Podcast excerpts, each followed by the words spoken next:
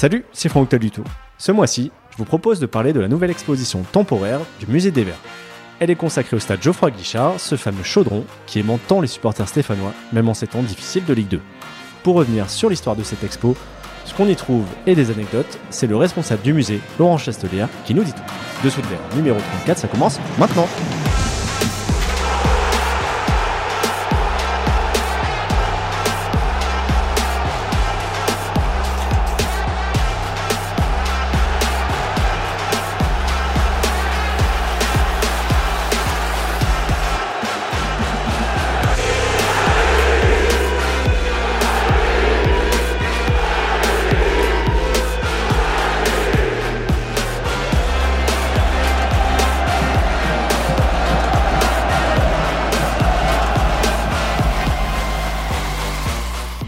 Salut Laurent.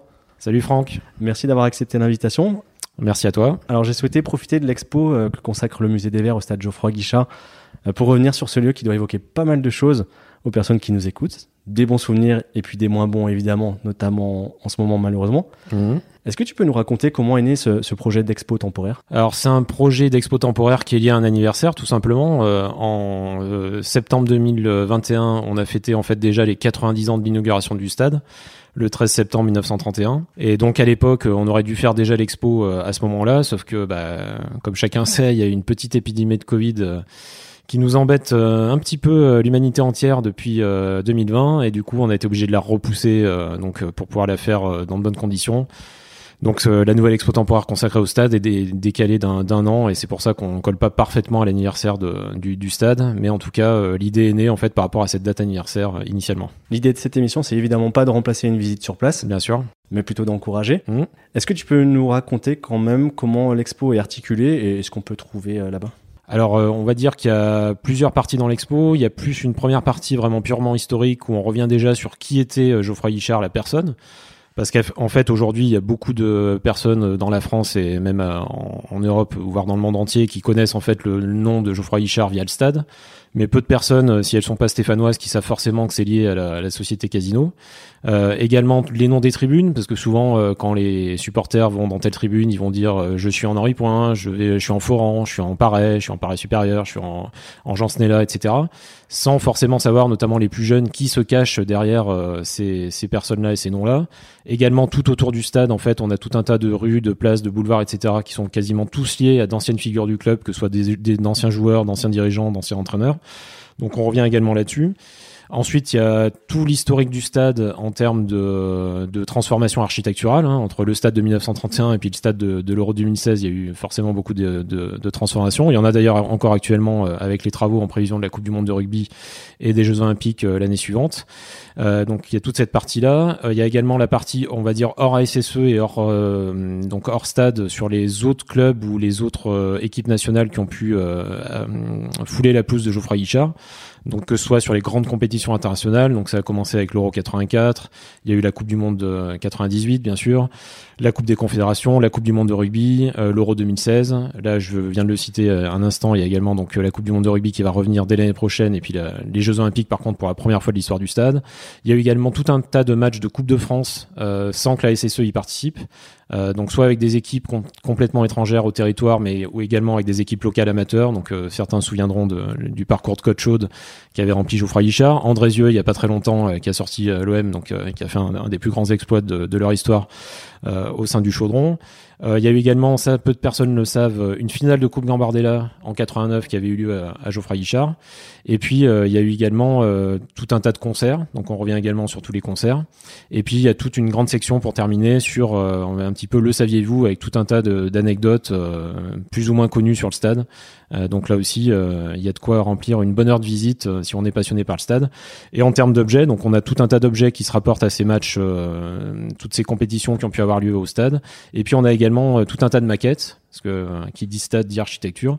Donc on a pu récupérer avec l'aide euh, notamment des archives municipales et de Saint-Étienne Métropole, euh, donc des maquettes de versions du stade. Alors soit les versions du stade réel tel qu'il a été fait au final, donc euh, correspondant au projet retenu, mais également euh, des maquettes de projets non retenus, euh, que ce soit pour l'Euro 84 avec une très belle maquette bois. Donc pour les, les étudiants en architecture, s'ils voient ça, ça, ça- ils vont découvrir à quoi, comment on faisait des maquettes de projets architecturaux au début des années 80, et puis également des maquettes beaucoup plus récentes. Et il y a notamment les trois projets qui n'ont pas été retenus en fait pour l'Euro 2016, et du coup les gens peuvent voir également ce à quoi aurait pu ressembler le chaudron, puis éventuellement se, dire, bah moi j'aurais préféré telle ou telle version une fois qu'ils sont sur place. Bon alors en fait en, en 3-4 minutes tu, tu, viens de flinguer toutes les questions ah. que j'avais préparées. Mais c'est, mais c'est pas grave, on va rentrer un petit peu dans les détails. Je pense que pas mal de personnes, pour avoir fait moi-même le tour euh, rapidement, même les personnes qui sont quand même très connaisseuses vont découvrir des choses euh, mhm. sur place sans tout dévoiler encore une fois, est-ce que tu peux nous citer peut-être quelques infos surprenantes ou, des anecdotes euh, assez cocasses qui, te viennent en tête? Alors il y a un, une des choses dont les gens se rappellent plus, c'est comme enfin en tout cas peu de gens s'en rappellent parce que bah il y a beaucoup de supporters d'aujourd'hui qui n'étaient pas nés. C'est quand Henri, donc il y a une grande figure locale de Saint-Étienne, mais qui était connu à, à l'international, donc un très grand funambule. Euh, en fait, il a traversé le stade Geoffroy Guichard avant un match contre Lens euh, dans les années 80, donc en diagonale. donc ça, c'est un truc complètement incroyable euh, qui, qui s'est passé au stade et qui peut paraître complètement fou aujourd'hui quand on y pense. Euh, on a également des photos de jeunes joueurs en formation euh, qui, à l'époque, avant un match de Coupe d'Europe en 79, en fait, montaient juste au-dessus de leur chambre et suivaient le match depuis le toit, donc de Geoffroy Guichard. Donc ça peut paraître complètement fou quand on y pense aujourd'hui, mais donc il restait sur la toiture pour suivre la rencontre en plein froid. donc ça peut paraître très original.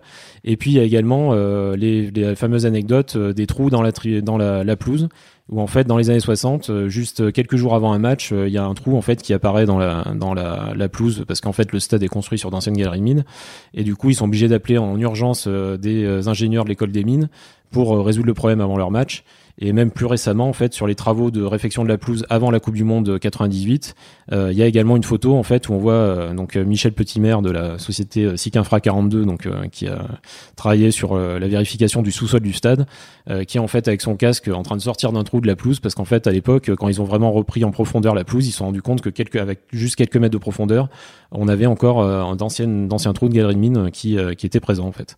Voilà, donc ça peut paraître complètement fou quand quand on voit le stade aujourd'hui. Euh, la plupart des gens s'imaginent pas du tout à quoi ça pouvait ressembler forcément il y a, il y a des dizaines d'années. Quoi. Tu as dit pas mal de choses euh, sur, euh, sur l'histoire de ce stade, qui a donc fêté, je le rappelle, ses 90 ans en septembre 2021. Si je compte bien, ça fait donc, comme tu l'as dit, 1931. Mmh. C'est une époque où la Saint-Etienne n'existe pas encore. Oui, tout à fait. Quelle est la situation du, du foot ici à Saint-Etienne à, l'époque Alors à l'époque, donc il y a l'association sportive stéphanoise, donc qui est en fait juste l'ancêtre de la SS enfin de la SSE du pour le coup. Là à l'époque l'association sportive stéphanoise comme les initiales l'indiquent c'est la SS. C'est le nom qui est resté aujourd'hui quand on dit SS. voilà d'ailleurs pour beaucoup, je dirais peut-être plus pour les Stéphanois purs que pour les gens de l'extérieur, ils vont souvent dire la SS tout court effectivement sans prononcer le E final. Le E va se rajouter en fait le 26 juin 1933 quand le club va passer professionnel. Et en fait le match inaugural de football du stade c'est une réunion de la SS avec le Sporting Club de Saint-Etienne qui était un petit peu le grand club euh, avant euh, donc euh, la création de la SS et l'arrivée de Casino en gros dans le paysage footballistique local. Mais ce qu'il faut savoir aussi, c'est que dans les années 20, le sport collectif majeur en France, euh, c'est plus le rugby que le football. Et d'ailleurs, le match phare de l'inauguration du stade en 1931, euh, c'est pas un match de football, c'est un match de rugby entre donc le Stade Forestier Universitaire, une, une, entente, et puis donc l'ASM, donc l'AS Montferrand, Clermont Rugby aujourd'hui. Quoi. Voilà, donc ça, ça aussi, des fois, les, le choix d'un sport majeur dans une ville, ça, ça se joue à peu de choses. Quoi. Et du coup, s'il n'y avait pas encore de club professionnel, oui. À, quel besoin euh, bah, répond la construction d'un stade? Parce que c'est pas anodin, ce sont des travaux quand même onéreux. Pourquoi on, se lance dans ces travaux-là? Alors déjà, ce qu'il faut savoir, c'est que le stade au départ, c'est un stade privé, vu qu'il est financé essentiellement donc euh, par la famille Guichard, euh, donc via la société Les Amis du Sport. Alors il y, y, a un appel à souscription auprès des Stéphanois, mais en fait, la famille Guichard représente vraiment enfin je crois de mémoire quasiment plus de 90% des actions en, question donc on peut dire clairement que le, stade a été financé euh, très majoritairement par la famille Guichard. Il y a une notion de prestige parce que Casino à ce moment-là est déjà une grosse société, donc euh, il y a, il y a euh, comment dire l'envie d'apporter un équipement majeur pour la ville dans laquelle la, société est implantée. Il y a également l'objectif d'apporter également des loisirs aux nombreux salariés de Casino. Voilà, donc euh, bah, on va dire que suivre le sport, c'est un loisir euh, plus sain euh, que d'autres types de loisirs qu'on peut parfois avoir si on n'a rien à faire un dimanche ou un samedi à l'époque. Et donc l'objectif de la, construction du stade, c'est d'apporter cet équipement majeur. Et il y a déjà une ambition très importante à l'époque parce qu'ils vont faire appel à l'architecte en fait qui a construit le stade Yves du Manoir donc à Colombes. À Colombes pour les JO de 1924, donc quelques années avant. Donc déjà, il y a quand même une notion de prestige. Euh, et puis il y a une piste d'athlétisme. Alors il y a beaucoup de gens qui ne le savent pas parce qu'aujourd'hui la piste d'athlétisme elle a disparu depuis très longtemps. Mais à l'époque, donc euh, et pendant plus de 25 ans, il va y avoir cette piste d'athlétisme euh, qui va servir donc euh, bien sûr à recevoir des compétitions d'athlètes. Comme c'est un stade privé, il faut pouvoir accueillir le maximum de manifestations possibles. Donc de l'athlète, mais pas que. Par exemple en 53, il va y avoir l'arrivée d'une étape du Tour de France sur la piste d'athlétisme du stade Geoffroy Richard, un contre-la-montre entre Lyon et Saint-Etienne d'ailleurs. Et c'est Louison Bobet qui va remporter l'étape, donc à Geoffroy Richard. Et d'ailleurs, il y a même des images d'archives qui existent. nous, on a une petite photo de l'arrivée dans l'expo, voilà. Donc ça permet aux gens de voir à quoi ressemblait cette fameuse piste à l'époque.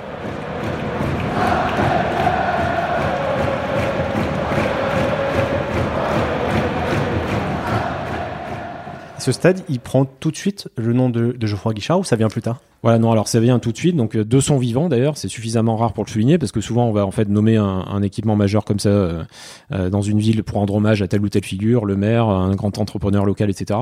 Mais là, donc, le stade va être nommé de son vivant Geoffroy Guichard. Par contre, contrairement à ce que beaucoup de personnes imaginent, euh, Geoffroy Guichard, lui, n'a jamais été président de la Saint-Etienne. En fait, c'est un de ses fils, Pierre Guichard, qui va être le premier président euh, de l'histoire du club. Et pour rendre hommage à son père, euh, c'est validé. D'ailleurs, on, voit dans un compte rendu de, de la société de l'époque qu'en fait, le choix de Geoffroy Guichard comme nom pour le stade a été retenu par acclamation, en fait. Voilà, donc au cours d'une assemblée générale. Donc bon, visiblement, il y avait l'unanimité qui était euh, qui avait été euh, faite euh, sur autour de ce nom. Voilà. Donc dès le départ, effectivement, le stade va bien porter ce nom et il l'a gardé depuis. Et on est d'ailleurs un stade qui a jamais changé de nom. Il n'y a pas eu de naming non plus autour mhm. du stade. voilà. Donc aujourd'hui, avec la tendance actuelle, c'est suffisamment rare pour le, souligner. C'est une famille qui a eu un, lien fort avec le club à la création, on l'a dit, la création mhm. du stade. Si mes souvenirs de, d'enfants sont bons. Il y a eu un Yves Guichard, la présence dans les années 90. Oui, tout à fait. Aujourd'hui, est-ce qu'elle a encore une implication, un lien avec la Saint-Etienne Alors, euh, pas euh, directement, je dirais, avec la Saint-Etienne. Par contre, bah, il y a un tout nouvel équipement qui vient d'ouvrir euh, au-dessus du musée d'ailleurs, qui est la brasserie Geoffroy Guichard. Et en fait, le créateur de la brasserie, c'est Jérémy Guichard, donc, qui est l'arrière-arrière petit-fils de Geoffroy. Et donc, il y a quand même ce lien qui subsiste très clairement encore aujourd'hui au sein du stade. Laurent, quand on prépare une expo comme celle-ci, j'imagine qu'on on amasse des données, des chiffres, des documents. Est-ce que vous avez eu l'occasion de, comptabiliser le nombre de matchs officiels de la Saint-Etienne à Geoffroy Guichard? Alors, euh, pas précisément. J'ai fait appel d'ailleurs pour euh, sur cette question à notre partenaire à SSE Stat. Euh, Excellent site. voilà, notre ami Greg Vacher qui doit sûrement écouter ce podcast.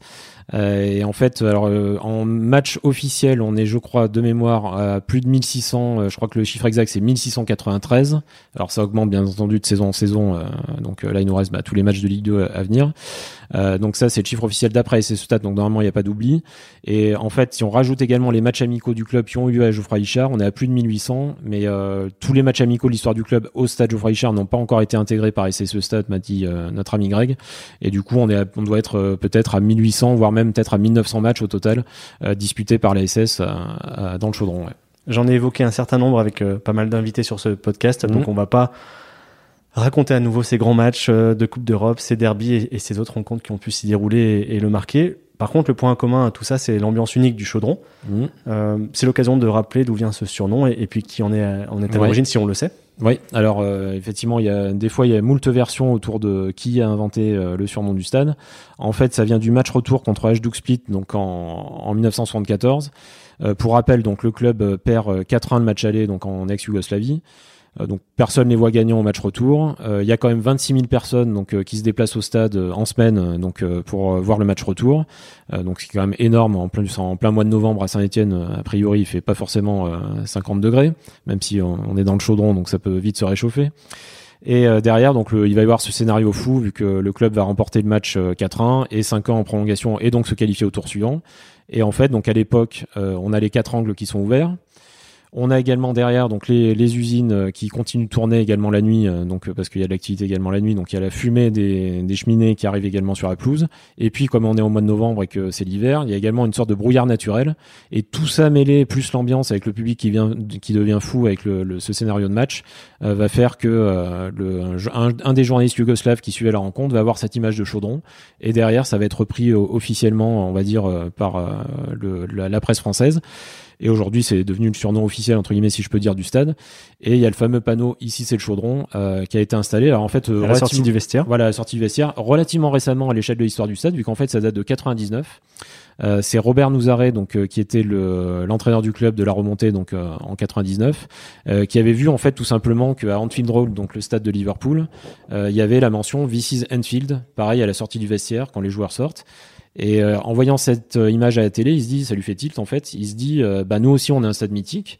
Pourquoi on ne met pas en avant justement bah, à la fois pour les joueurs adverses entre guillemets dans une logique entre guillemets de peur et puis surtout pour les joueurs de la SS pour euh, les booster en leur rappelant qu'ils sont pas sur n'importe quel stade ni devant n'importe quel public. Et donc ce panneau est installé en 99 et depuis il est toujours resté. Alors il a changé de forme maintes et maintes fois. Il a encore changé de forme d'ailleurs à, l'intersaison avec la refonte de la charte graphique du club. Mais la mention en elle-même donc est restée depuis 99 je passe sur j'allais dire tout à fait autre chose mais pas vraiment puisqu'il s'agit encore d'architecture et d'aménagement euh, tu en indiques quelques mots en introduction. En 90 mhm. ans, c'est un stade qui a évolué plusieurs fois au, gré notamment de compétitions internationales, avec aussi la construction progressive des tribunes qui n'étaient pas mhm. forcément toutes là au départ. Euh, est-ce que tu peux nous rappeler les, grandes étapes de ces évolutions? Alors, bah, si on, euh, si on euh, remonte dans le temps, depuis la plus récente transformation, bah, c'est la, dernière version du stade, on va dire, c'est la version Euro 2016. Très concrètement, sur les dernières décennies, ça correspond à l'accueil des grandes compétitions internationales. Pourquoi? Parce que souvent, bah, au bout de X dizaines d'années, les normes évoluent et donc il faut remettre le stade aux normes. Euh, là, je, pourrais même presque rajouter une étape supplémentaire avec les travaux qui ont lieu actuellement au stade euh, en vue de la Coupe du Monde de rugby et des JO. Euh, là, les supporters, peut-être la plupart ne le savent pas, même s'il a, commencé à y avoir quelques articles sur le sujet. on a profité entre, enfin, Saint-Étienne Métropole, donc qui est propriétaire du stade aujourd'hui, a profité de la trêve Coupe du Monde qui est exceptionnellement en hiver cette année pour faire ses travaux d'aménagement. Donc actuellement, tout l'éclairage du stade est en train d'être changé. Euh, toute la sono également, et également euh, on a surtout le changement des écrans géants. Donc on va passer d'écrans géants qui faisaient jusque-là 42 mètres carrés en 4 tiers à des écrans géants qui font 80 mètres carrés en 16 neuvième. Donc il va, y, vraiment y avoir un gros changement. Donc j'invite d'ailleurs les gens à, venir supporter l'équipe pour le match contre Caen, euh, vu qu'il aura lieu pour une fois de cette saison en soirée, donc à 19h05 précisément, pour constater le changement.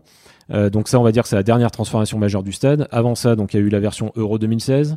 Euh, il y a eu la version entre guillemets, euh, y a des, parce qu'on peut dire également qu'il y a des demi-versions entre guillemets. En 2007, avant la Coupe du Monde de rugby, il y a également des aménagements avec justement l'installation pour la première fois d'écrans géants dans les angles à l'époque qui étaient encore ouverts. La euh, création également, l'installation de panneaux photovoltaïques sur la toiture de la tribune Pierre Fourant pour permettre de générer de l'électricité verte déjà à l'époque, donc il y a 15 ans. Euh, avant ça, euh, il y avait eu également, bien entendu, la Coupe du Monde 98, qui était là pour le coup une vraie transformation majeure, euh, création de la partie supérieure de la tribune Henri Point, euh, réaménagement euh, total des salons euh, avec notamment la création du salon Platini et de loges, ce qui n'était pas le cas avant. si on remonte 14 ans encore avant, 84, la, la réception de l'Euro 84 en France et à Saint-Etienne avec deux matchs, où là donc on va avoir également des transformations majeures, notamment au niveau de la tribune Pierre Fourant. Avant ça, donc euh, juste avant l'épopée euh, des Verts, donc dans les débuts des années 70, la création du bâtiment administratif, donc un immense bâtiment en verre euh, sur la façade de la tribune Pierre Foran, avec notamment bah, les bureaux administratifs du club tout simplement, et puis surtout donc les chambres des jeunes joueurs en formation. donc c'est comme si encore aujourd'hui au stade vous aviez en tribune Pierre Foran les chambres des jeunes en formation. bon, alors c'est plus le cas depuis la création du centre Verdun, mais donc c'est resté jusqu'au début des années 90 quand même. donc c'est à signaler. Et puis avant ça, donc il y a les deux autres grandes transformations majeures, je dirais. 1965 avec la vente du stade, donc euh, qui était donc d'abord un stade privé à la ville de Saint-Étienne pour pouvoir financer les travaux d'éclairage. Vu qu'en fait pendant 34 ans il n'y avait pas d'éclairage au stade, donc euh, bah, c'était très embêtant, notamment quand on joue la Coupe d'Europe et qu'il fallait jouer en semaine, donc il fallait jouer l'après-midi. Euh, donc euh, très contraignant à la fois pour les équipes et puis pour le faire venir du public en pleine journée en semaine et puis pour les diffuseurs ensuite avec euh, le début des retransmissions télé. donc là installation de ces quatre grands mâts d'éclairage qui sont restés en fait très longtemps vu qu'ils ont été retirés juste au début des travaux pour la Coupe du Monde 98. donc ils sont restés quasiment 30 ans. Et puis 1957, la disparition de la piste d'athlétisme et donc la version à l'anglaise entre guillemets du stade euh, donc pour rappel, les deux caractéristiques majeures d'un stade dit à l'anglaise, euh, c'est euh, la proximité des, du, des tribunes pardon, avec le, le, terrain. Donc ça, on l'a gardé avec la rénovation euh, pour l'Euro 2016, mhm. bien sûr. Et par contre, quatre tribunes en fait indépendantes des unes des autres. donc pas de construction dans les angles. Là, par contre, pour la première fois de l'histoire du stade, pour l'Euro 2016, le projet architectural a retenu donc le fait de combler les angles avec donc des tribunes dans chaque angle. Et donc là, on a perdu une partie donc du coup du caractère à l'anglaise du stade. Il y a un seul grand stade en France qui a gardé pleinement ce caractère-là, c'est le stade du Racing Club de Lens, où là on a bien gardé quatre tribunes indépendantes, tout en ayant cette proximité euh, avec le, terrain.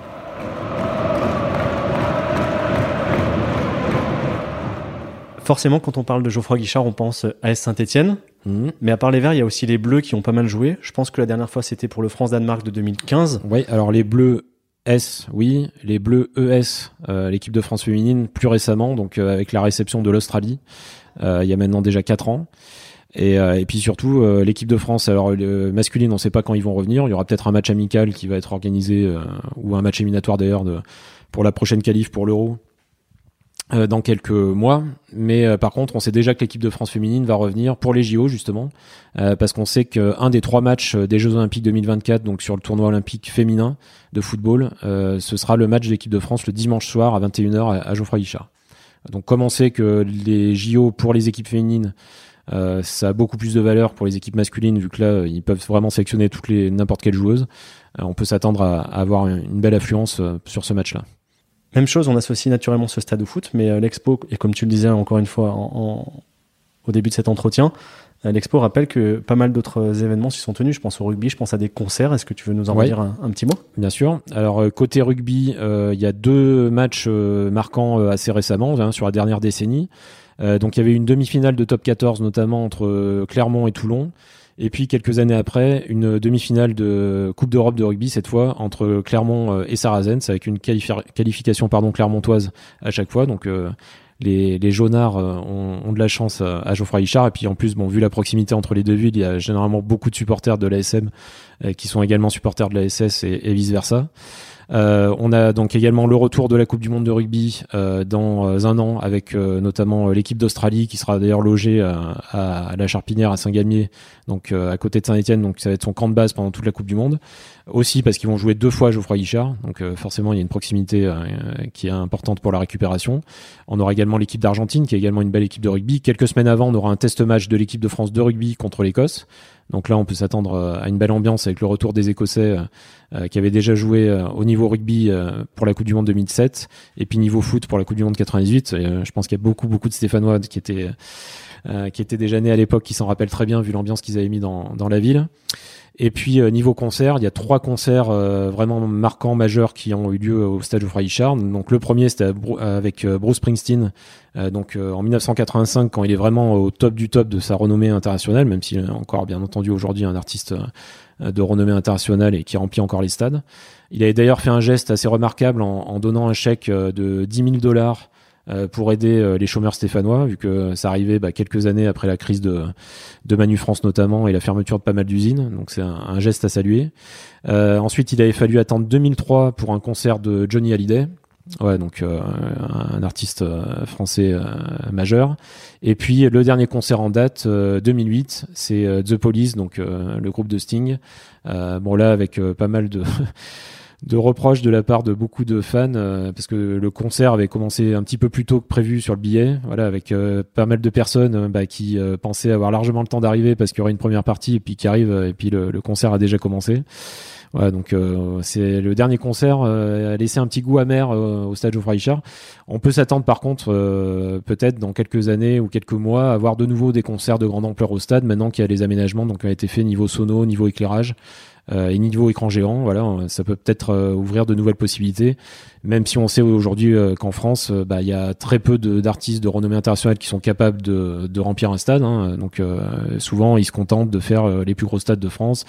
Donc le Stade de France, le Stade Pierre Mauroy, nos amis du groupe Ama Stadium, et puis également le Stade Vélodrome, en gros pour se calquer sur les quatre plus grosses villes de France, quatre plus grosses agglomérations, et être répartis à peu près sur tout le territoire.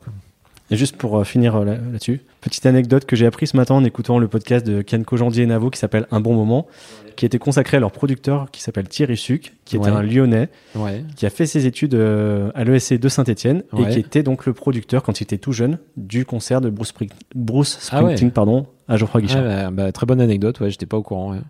Donc assez incroyable. Ouais, bah, à l'époque d'ailleurs, c'est fou de se dire que Bruce Springsteen avait fait un concert à Geoffroy Richard et donc à Saint-Etienne, parce qu'il est vraiment au top de sa renommée internationale. Et je crois que le seul autre concert qu'il fait en France à ce moment-là, euh, il me semble que c'est en région parisienne. Donc euh, voilà, c'est assez fou. Quoi. Laurent, on, arrive tout doucement sur la fin de, la discussion. Pour compléter son passage au musée des Verts, on peut suivre la visite guidée du stade Geoffroy Richard justement. Mmh. Tu peux nous en dire quelques mots Combien de temps elle dure et puis ce qu'on peut, ce qu'on peut y voir voilà, donc le, bah, la, visite du stade, c'est une visite guidée, bien entendu, hein, parce qu'on peut pas laisser les, les, supporters se balader dans le stade. Euh, sinon, il y en a beaucoup qui finiraient sur la pelouse. Et, et je rappelle, j'en profite du podcast pour rappeler qu'il est interdit de marcher sur la pelouse du stade Geoffroy Guichard. Voilà, donc euh, si nos amis de Saint-Étienne Métropole m'écoutent, ils seront contents que je fasse ce petit rappel. Euh, plus sérieusement, donc la visite dure une heure environ. Euh, donc on commence par la cour d'honneur, donc devant l'escalier principal. Ensuite, on va rentrer par l'accès presse, donc comme si on était journaliste un soir de match. On enchaîne avec la salle de presse. Donc là, on explique effectivement comment ça se passe après match euh, donc euh, avec les réactions du coach, etc. La zone mixte, donc où se rencontrent les joueurs et euh, donc les journalistes. Bon, généralement, les joueurs. Quand ils viennent. Voilà, quand ils viennent, c'est ce que j'allais dire, c'est-à-dire qu'ils sont obligés de passer par là pour ressortir du stade, mais ils sont pas obligés de s'arrêter. Ensuite, on voit l'espace par lequel vont arriver les joueurs de la SSE, donc qui est décoré avec des grandes photos, notamment mettant en avant certains ambassadeurs du club. Un gros rappel du palmarès, donc ça nous permet également de rappeler, malgré la période actuelle qui est délicate, qu'on reste un des clubs français qui a le plus beau palmarès quoi qu'il arrive. Ensuite, on arrive enfin à la zone vestiaire. Donc euh, là, on voit la partie, on va dire, euh, table de massage, etc. Et puis le, vraiment le cœur du réacteur avec le vestiaire en lui-même, donc avec les, emplacements de chaque joueur, leur casier, etc. Donc les gens peuvent se prendre en photo devant le, casier de leur joueur préféré. On ressort ensuite donc pour accéder euh, au couloir d'accès au terrain. Alors, une fois que les travaux actuels seront terminés, on pourra retourner en bord pelouse, donc pour voir vraiment le stade depuis le bord pelouse, donc comme si on était joueur un, jour de match. Et puis on termine en montant dans le salon Platini, donc qui est le, le, salon qui a la plus belle vue sur le stade et qui permet donc de voir ben, comment se passe un match, enfin à quoi ressemblent les espaces VIP en tout cas. Donc là c'est un peu l'envers du décor parce qu'on a un public quand même essentiellement grand public, donc la plupart des gens n'ont jamais accédé au salon, donc ça leur permet de voir également à quoi ressemblent les salons. Et je profite de cette question également pour euh, saluer euh, nos bénévoles, euh, voilà, qui sont nombreux et sans qui ce serait impossible d'assurer autant de visites. donc Michel Roux, Marc Charouin, Alex Minck, notre caméraman historique qui a des anecdotes incroyables vu que ça fait des dizaines d'années qu'il suit le club et que c'est encore aujourd'hui un, passionné euh, et un expert de, de l'ASS avec des anecdotes que lui, euh, lui seul a. Euh, Yves Verrière, l'ancien journaliste du Progrès également, qui nous aide beaucoup. A Alain Blachon également, donc l'ancien adjoint de Christophe Galtier notamment, qui là peut faire des visites, on va dire, plus techniques au niveau foot, et notamment dans le vestiaire où il peut nous rejouer parfois certaines scènes de d'avant-match ou de mi-temps, ou comment avec parfois un simple discours, on change le cours d'un match. Voilà, donc c'est des profils variés et donc d'anciens journalistes journalistes, d'anciennes personnes, euh, euh, donc euh, carrément au sein du club, dans le staff, d'autres qui sont de simples passionnés. Ça permet à tout le monde donc d'avoir des anecdotes différentes d'une visite à l'autre. chaque visite dure environ une heure et donc c'est couplé à la visite du musée, donc avec des formules donc à 15 euros plein tarif, 12 euros tarif réduit pour les étudiants, les plus de 60 ans, les personnes en situation de handicap, les demandeurs d'emploi, je crois que j'oublie personne, euh, et également euh, donc une formule pack famille, donc là deux moins de 18 ans et deux plus de 18 ans à 42 euros. Euh, prix symbolique, donc ça revient à 10,50 euros par personne, donc là c'est le tarif le moins cher. Et on a des visites donc les mercredis et samedis sur les semaines standards, et puis pendant les vacances scolaires, donc là on a des visites du mardi au vendredi euh, les matins à 11h, l'après-midi à 14h15, 15h30, et puis les samedis à 14h15 et 15h30. tu es parfait, j'allais te demander des infos pratiques, tu y as mhm. répondu. Peut-être euh, simplement, on est à quelques jours de Noël, est-ce que c'est quelque chose qui s'offre? Oui, alors effectivement, les gens peuvent venir au musée euh, pour offrir un bon cadeau. Ils peuvent commander également directement leur billet euh, sur la billetterie en ligne. Donc là, ils reçoivent un e-billet donc euh, qu'ils auront imprimé eux-mêmes par contre. Mais sinon, ils peuvent venir donc directement au musée et sans problème, on, leur, on pourra leur offrir des bons cadeaux qui sont valables un an. donc ça laisse quand même normalement largement le temps aux aux, supporters de venir visiter le musée et le stade. Ils auront juste par contre à bien confirmer s'ils ont pris le, stade, euh, leur, euh, il faudra confirmer leur, euh, leur jour de visite et vérifier au préalable qu'il y a bien une visite organisée ce jour-là par définition. mais sinon, c'est tout à fait possible, bien entendu, d'offrir le musée et la visite de stade en bon cadeau. J'invite bien entendu tous les auditeurs à, le faire. On a commencé en parlant de, de l'expo, on va finir là-dessus. Mhm. Euh, on a combien de temps concrètement pour s'y rendre? Est-ce qu'il y a une date de fin déjà, déjà programmée? Alors, il n'y a pas une date de fin précise actuellement parce que ça va dépendre de, de pas mal de choses. On ne sait pas encore euh, si on pourra ouvrir ou pas pendant la Coupe du Monde de rugby euh, donc euh, l'année prochaine. Euh, si on pourra ouvrir, on fera peut-être une expo rugby euh, pour marquer le coup. On a la même problématique en fait l'année suivante autour des JO. Euh, donc, ce qu'il faut savoir encore une fois, c'est que nous, on n'est pas, donc comme je le rappelais tout à l'heure, le propriétaire du stade, c'est Saint-Étienne Métropole. Donc, euh, le club est juste locataire de la même façon que le musée est locataire de son espace, et donc on est dépendant euh, et dans le périmètre du stade. Donc, notamment pour l'Euro 2016, par exemple, l'UEFA ne nous avait pas autorisé à ouvrir euh, ni jour de match ni veille de match, ce qui fait que malheureusement on était passé à côté de bah, 99% des, des visiteurs internationaux qui étaient venus à Saint-Étienne pour les matchs et généralement bah, qui avaient suivi l'équipe, leur équipe dans la ville suivante et donc malheureusement on n'avait pas pu profiter de cet impact majeur de l'euro à notre niveau. Bon, eh ben, écoute, c'est parfait. Laurent, un grand merci d'avoir pris le temps de nous raconter tout ça. Merci à toi pour ton invitation et longue vie à, à Dessous de Verre. Et nous, on souhaite euh, une bonne, euh, une longue vie aussi à, à l'expo, un plein succès, puis on encourage tout le monde à, à aller faire un petit tour. Merci, À bientôt. à bientôt. Merci à Laurent pour sa disponibilité et à vous d'avoir écouté cet épisode jusqu'au bout. J'espère vraiment qu'on vous aura donné envie d'aller faire un tour au musée des Verts. En attendant, je compte sur vous pour partager ce podcast à vos proches et sur les réseaux sociaux. Vous pouvez également le faire grandir en lui mettant 5 étoiles et un commentaire sur Apple Podcast et Spotify. Direction aussi Facebook, Twitter et Instagram pour continuer la discussion ou par mail à dessous de at gmail.com et on se retrouve bientôt pour un nouvel épisode. Ciao